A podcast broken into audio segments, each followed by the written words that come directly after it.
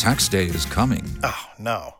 But if you sign up for Robinhood Gold's IRA with a 3% match, you can get up to $195 for the 2023 tax year. Oh, yeah. Sign up at Robinhood.com slash boost by tax day to get the biggest contribution match on the market. Subscription fees apply. Investing involves risk. 3% match requires gold for one year from first match. Must keep IRA for five years. Robinhood Financial LLC member SIPC. It's January 25th. I'm Bryan Dean Wright, former CIA operations officer, and this is The Wright Report.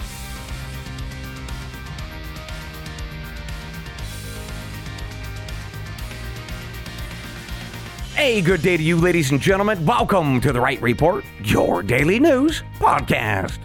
I've got four briefs for you this morning that are shaping America and the world. First up, the state of Texas is defying the Biden White House this morning and the Supreme Court over the issue of illegal migration. I'll fill you in on this developing story in just a bit. Second, some key takeaways from the New Hampshire primary for you, building the case this morning about the state of our union. Third, the Ohio Senate just joined the House in overriding the governor of that state about transgender policies. We will have a thoughtful conversation about that. Fourth, an update for you out of Ukraine. A top European general says that Russia is outgunning and outmanning the West, not just Kiev, and he's pretty surprised about that. So we'll discuss his assessment and the related intelligence failure shortly. But first, let's get to our top story of the morning. Texas Governor Greg Abbott fired a warning shot yesterday to both the Biden White House and the U.S. Supreme Court by announcing that he would defend the borders of Texas no matter any recent court rulings. He said that the U.S. Constitution gives him the authority to overrule the White House because, in this case, Joe Biden has failed to stop his state from being invaded. Mr. Abbott made that argument yesterday by citing Article 4, Section 4 of the Constitution, which says that the U.S. federal government, quote, shall protect each state in this union against invasion, end quote.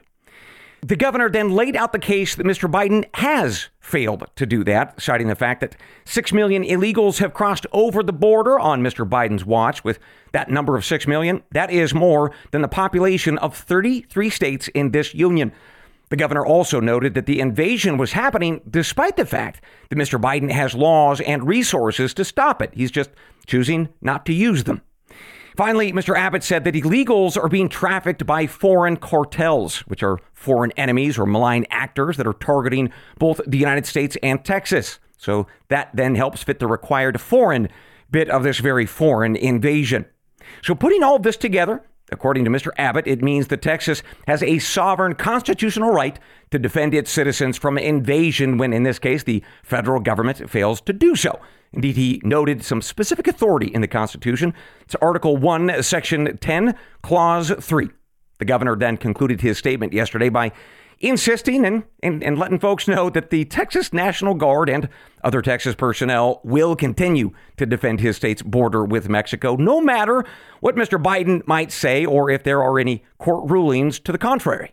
Well, as listeners know, that last reference about courts is regarding the U.S. Supreme Court. They issued a ruling on Monday that said that Mr. Biden had the right to rip out the border wire or other materials that Mr. Abbott had installed on the border trying to stop the invasion.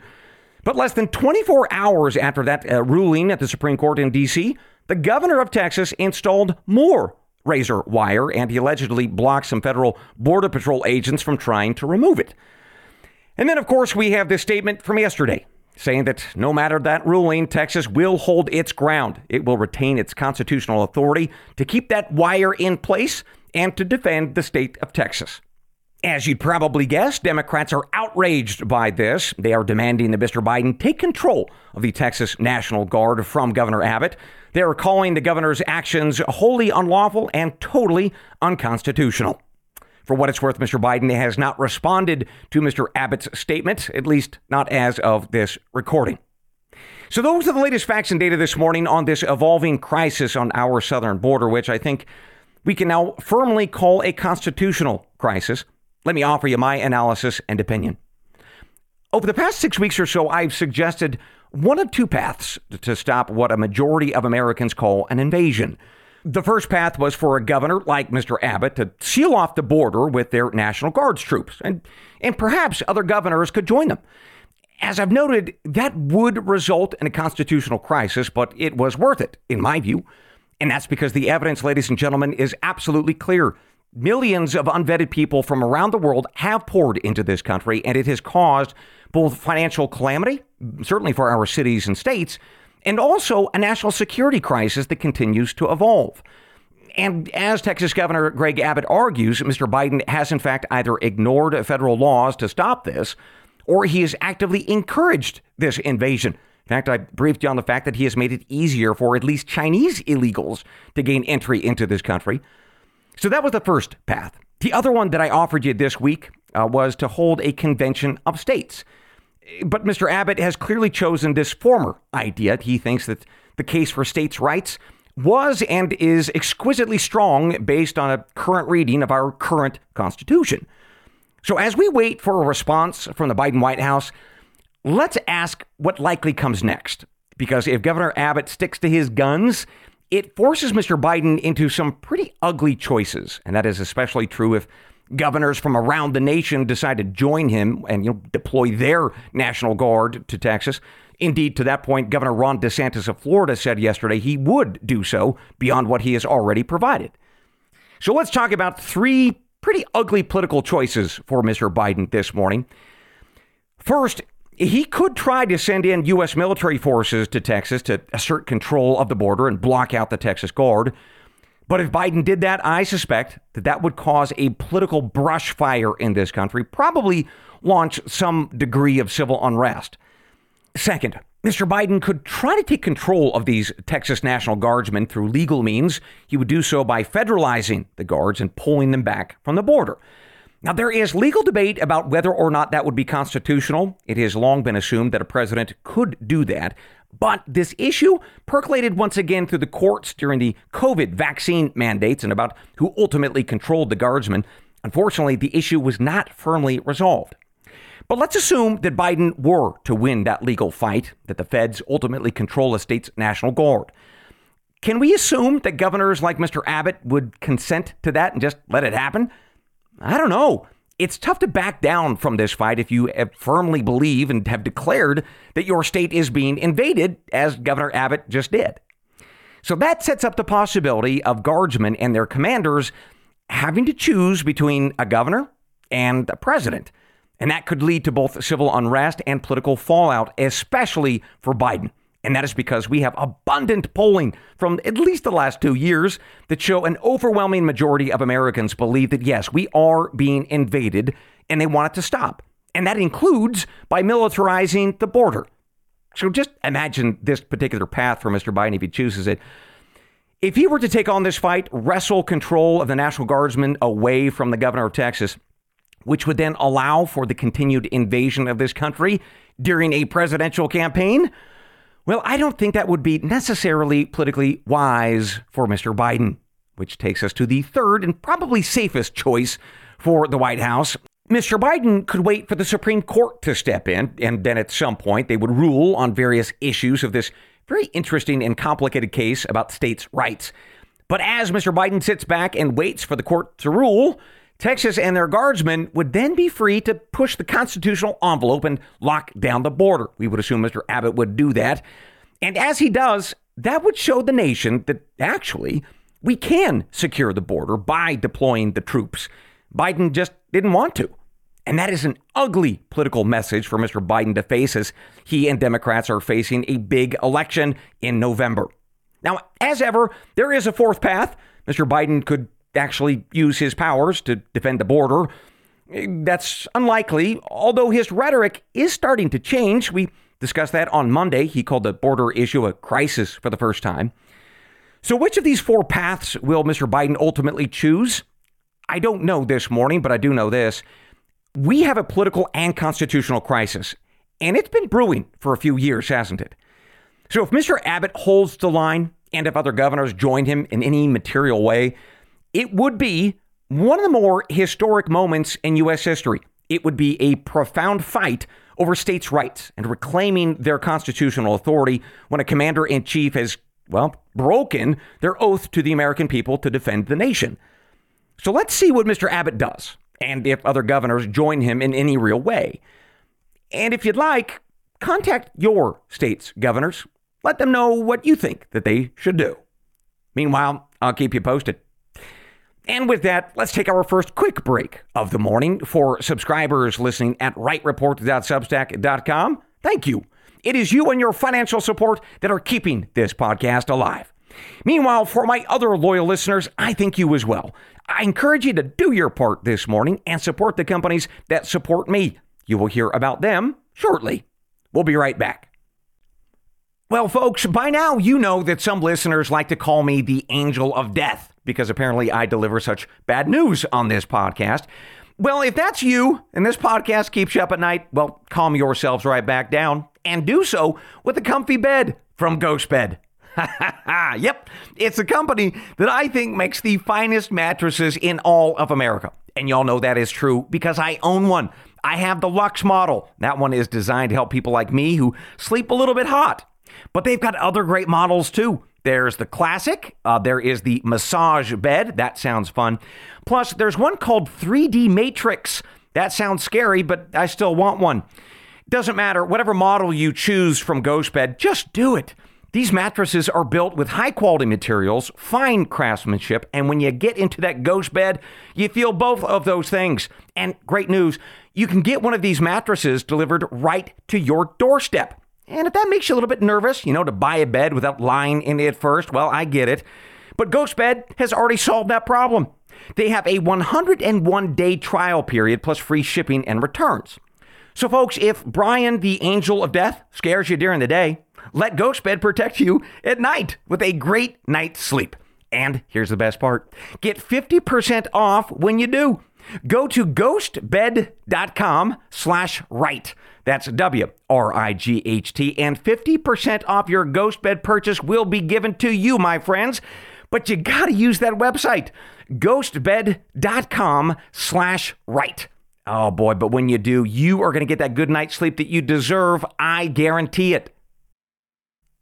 Welcome back to the Wright Report. Let's continue with our news this morning with a pivot towards a mix of domestic and international developments. We start in New Hampshire with three key takeaways from Tuesday's primary, and taken together, they give us a better sense of the state of the union this morning. That, as always, is our ongoing series of who's likely to win in November and why.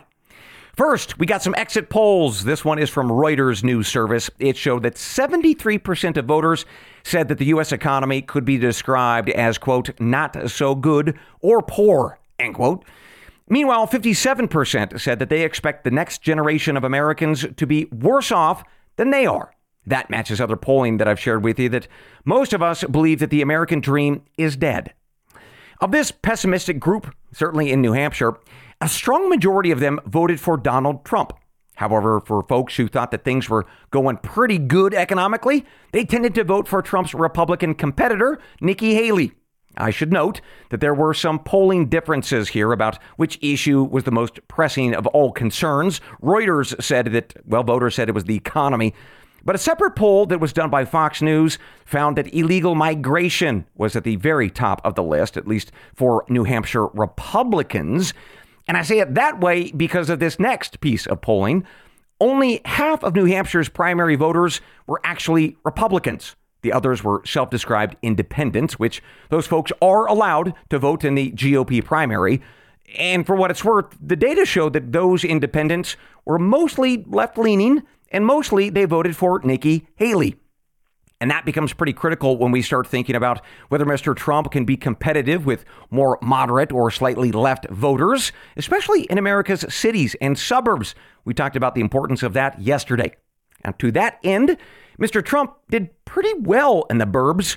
A Washington Post analysis found that he outperformed his 2020 totals in New Hampshire, uh, specifically in the suburbs, and namely those closest to Boston. Third and finally, there were also some warning signs and bad news for both Mr. Donald Trump and his competitor, Mr. Joe Biden. Reuters News, for instance, found that 51% of New Hampshire voters they do not believe that Joe Biden is the legitimate president. He was elected in a fraud. Meanwhile, Fox News said that 35% of primary voters in New Hampshire would not vote for Donald Trump under any circumstance. Now, I should tell you, there is some question as to whether or not these GOP voters are actually GOP voters. Some could be those independents who are left leaning and they voted for Nikki Haley. But regardless, it shows that there remains a streak of opposition to Mr. Trump and his um, colorful personality, shall we say. So, those are the three key takeaways that I saw from the election results out of New Hampshire as we now think about our State of the Union. For my analysis and opinion, well, it remains the same. All signs point to immigration and the economy as the primary drivers of a lot of voters for this year's election. And overall, when we look at those two issues, voters are not happy with Mr. Biden or Democrats on how they are handling either the issue of immigration or the economy. In other words, it's still a change election this year, mm, although that could change, as you would think. And that is why I will be paying very close attention to these and other issues. And as ever, I'll keep you posted. Next up, we head to the state of Ohio this morning, where the state legislature there has overridden a veto of the governor that will now codify into law certain policies and procedures related to the folks who believe themselves to be transgender. The new law mandates a few things. First, for those folks under the age of 18, our children, they are banned from what are called puberty blockers or cross sex hormones. And that's because, as the New York Times and others have highlighted, those drugs are poorly studied in how they might affect children in the medium to long term.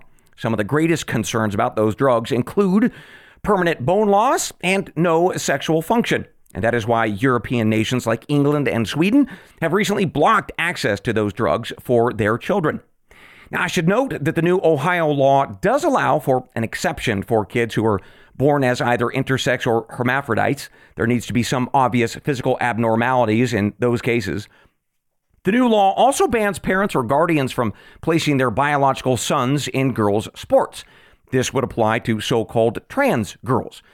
Ohio legislators uh, believe that otherwise it allows biological boys to have unfair advantages over biological girls. For what it's worth, there is a British study that proves that that is true, although others in the trans community disagree. One final thing the governor had vetoed this legislation a number of weeks ago because he said he didn't want to interfere with parental rights. Those were critically important, certainly more than any kind of state's interest. The House and Senate in Ohio disagreed. They said, in this case, preventing child abuse or mutilation, as they saw it, was an appropriate use of government power. Well, as you would imagine, opponents of this new law certainly disagree with that argument. They announced that they plan to sue the state of Ohio, much like they have in places like Arkansas, Idaho, and many other states as well. Those are the facts and data this morning about this ongoing debate. I want to give you two very brief pieces of analysis and opinion. So, this law and a lot of others like it might seem controversial, especially when you read the headlines or very emotional views on social media. But there's actually very strong support amongst your fellow Americans for this type of legislation that restricts or bans different pieces of what some might call the trans agenda. But nevertheless, let's look at the data. As a reminder, ladies and gentlemen, 61% of Americans believe that gender is defined by whatever is listed on your birth certificate, either male or female. That is based on a poll from NPR and PBS. Next, 69% of Americans also say that people who think that they're trans should only be allowed to compete in the sports leagues that correspond with their birth gender. That is also the same number, 69%, who are against hormone injections or surgical removal of body parts for kids. All those data, by the way, are from a poll from the Washington Post. Which takes me to my second observation this morning reading about this news from Ohio in outlets like NPR or PBS or the Washington Post, you don't hear about their own polling data. They have, well, quietly buried that stuff. Instead, what you're reading are headlines or editorial phrases like gender affirming care or anti trans bills. And that's not accurate. And that's a shame because this is a very important issue involving our kids and it deserves rational, measured, and data driven consideration as we discuss it. And that is especially true when we think of this next fact. Kids who think they're trans are six times more likely to be autistic. And as folks know, kids who are autistic tend to obsess about things that aren't necessarily true. But that degree of nuance and care about this issue, it just doesn't exist in our media. And that probably helps explain the numbers that I mentioned yesterday. Only 8% of Republicans believe that journalists have high ethical standards, while a still low 34% of Democrats felt the same. That data, by the way, came from the Gallup organization. But here's the point if we set aside emotion and we embrace logic and reason, along with a lot of compassion, bills like this one in Ohio are pretty reasonable and pretty appropriate. In fact, European nations have managed to take these very similar steps and adopt the same kind of legislation. And they're not being labeled as anti trans or transphobic. They're just following the science. And the science says let's be very careful with this stuff, especially when it comes to our kids. Finally, this morning, we pivot to international news. This is out of Ukraine, and boy, it could affect your pocketbook. The West, ladies and gentlemen, has underestimated the strength and the durability of the Russian war machine. That is the message from a NATO member and Estonian defense chief named Martin Herem. He acknowledged yesterday that the U.S. and European intel agencies have been wrong about what Russia could plausibly produce for its military. And that, he said, means that Western governments and taxpayers like you will be on the hook for billions more in aid just to try to keep up with Moscow.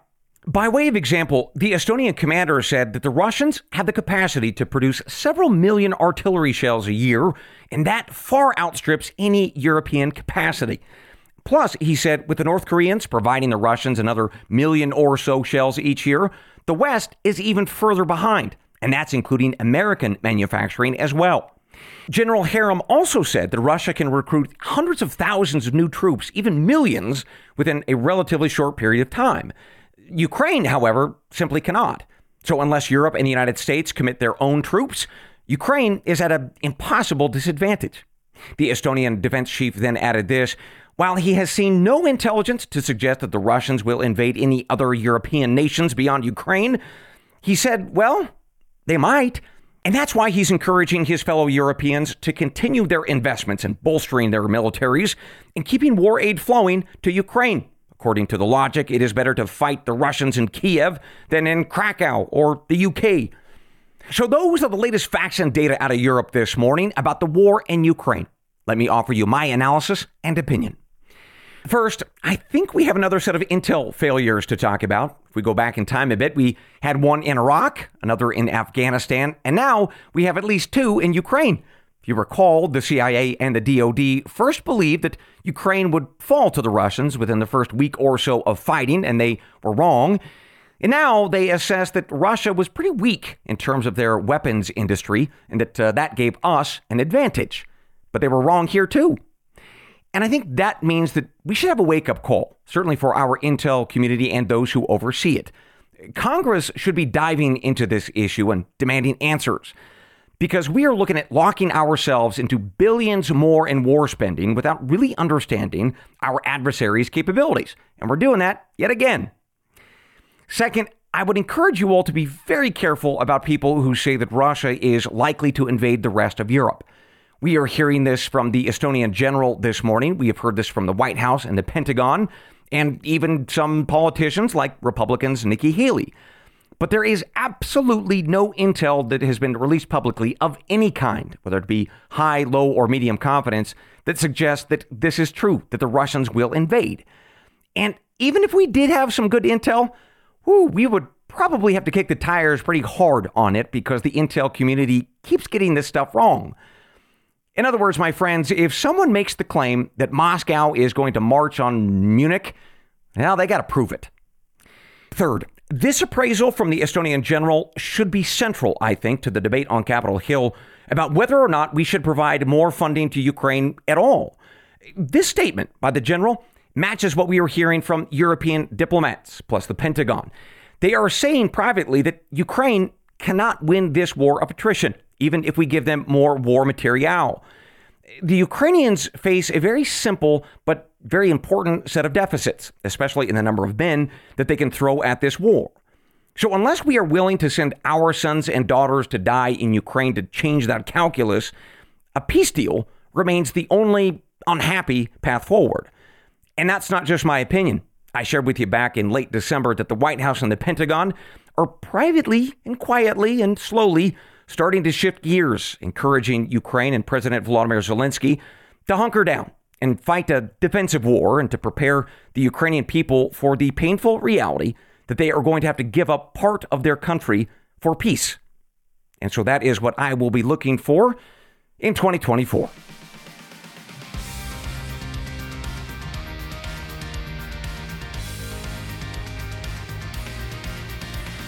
With that, ladies and gentlemen, we conclude this morning's episode of The Wright Report. After a few days of longer episodes this week, we're going to dial back a little bit shorter today. But as ever, I will see you tomorrow, God willing. Until then, I leave you with the creed of every good spy and every wise American. They're the words from the Gospel of John, chapter 8, verse 32. And you shall know the truth, and the truth shall make you free. Good day.